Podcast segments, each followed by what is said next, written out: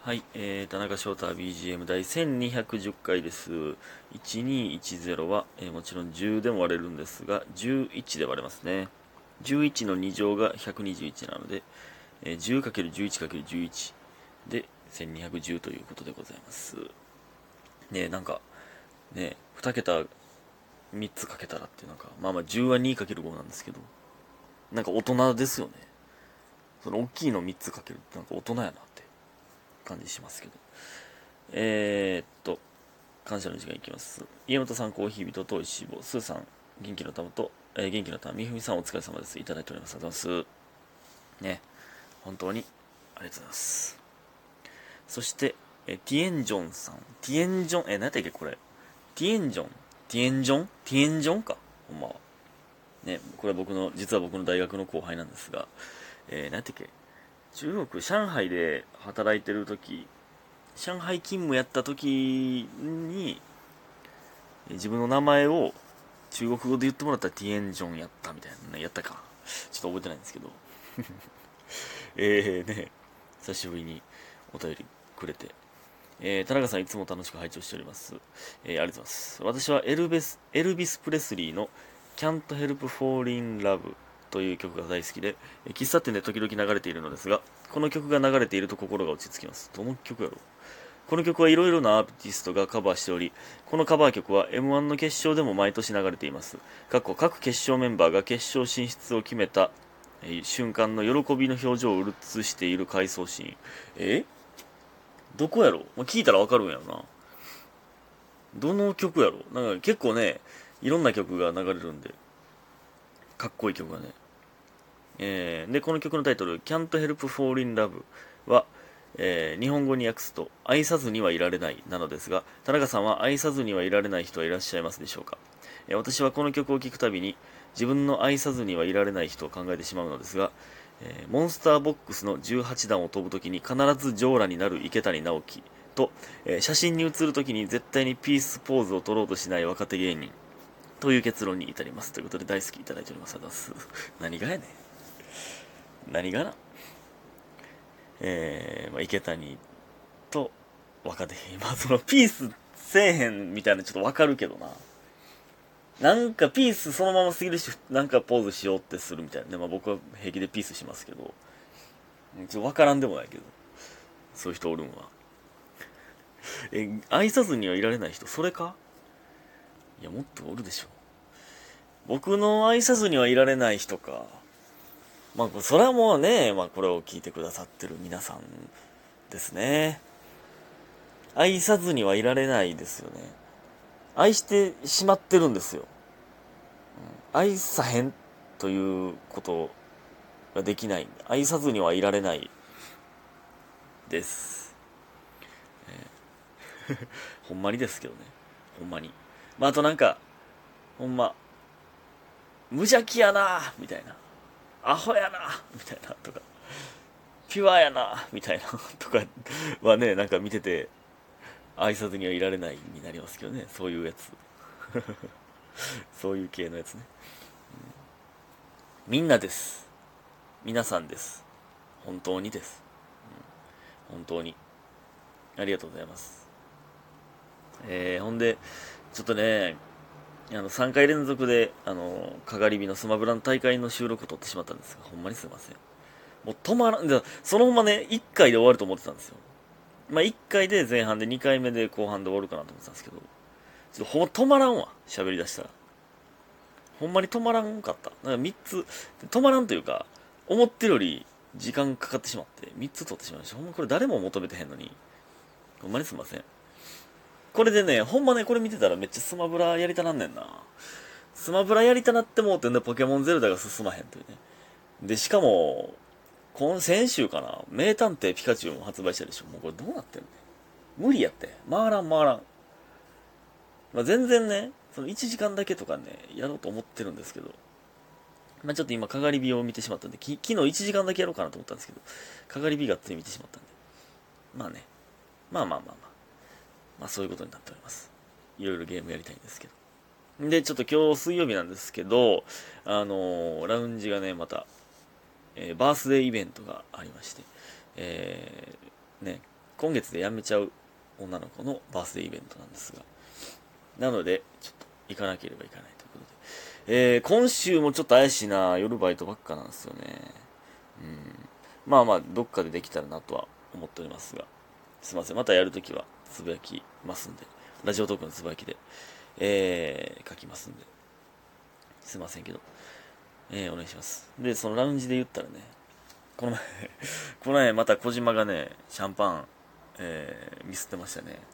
あの、なんかね、その、まあ、シャンパンってこの、えっとね、コルクがま刺さってるんですけど、その前に、なんて言ったらいい？針金みたいなんで止めてあるんですよ、その上に。針金で蓋してあるんですよ。で、えー、その針金を、まあ、ぐるぐるって回して、針金を緩めてから、コルクを回す、回すっていうか、緩めていくんですけど、なんか、えー、まあ、小島はその、何？は針金を緩めた状態でしばらく持ってたっぽくて、で、コルクちょっと緩めて持ってたんですけど、その、なんなんかね、大体ね、あの、布あるじゃないですか。ワイン注ぐ時の布みたいなあるじゃないですか。みたいなのを、まあ、被せて僕は開けるんですけど、小島多分直で手で開けとったんかな。なんか、意味わからんタイミングでポンってなって、うわーって声聞こえたんですよ。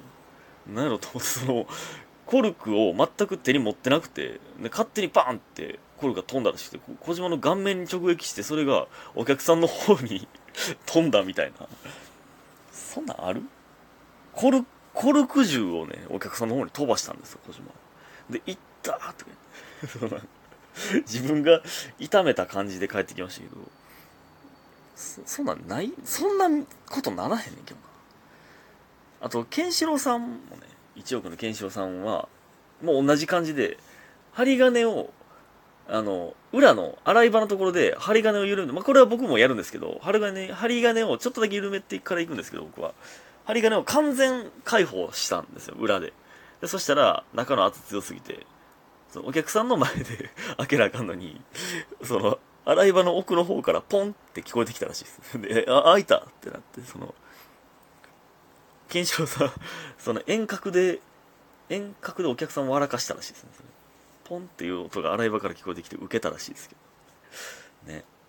で、この前ね、イベントの時に、なんか、めっちゃキモいお客さんおって、なんかまあ、ほんまベロベロやったんですよ。で、まあ、僕、隣で飲まなあかんことになって、で、え、なんか、まあ、芸人なんですよ、みたいな、ま、ママが、えー、この子も芸人やね、みたいな感じで、まあ、紹介してくるな、そうなんですみたいなって、もうめっちゃね、まず、ベロベロやって、まあ、そのママがおらん時にですけど、なんかママがね、このお客さんにイベントの時はバスタオルをプレゼントしたりしてくれるんですよ。で、そのバスタオルを、な、なんかいらんやろとか言って、まあママがおらん時ですよ。なんか口吹いて、バーンとその辺であげたりとか、むっちゃ態度悪かったんですよ。一回出禁になったことあるらしくて、態度悪すぎて。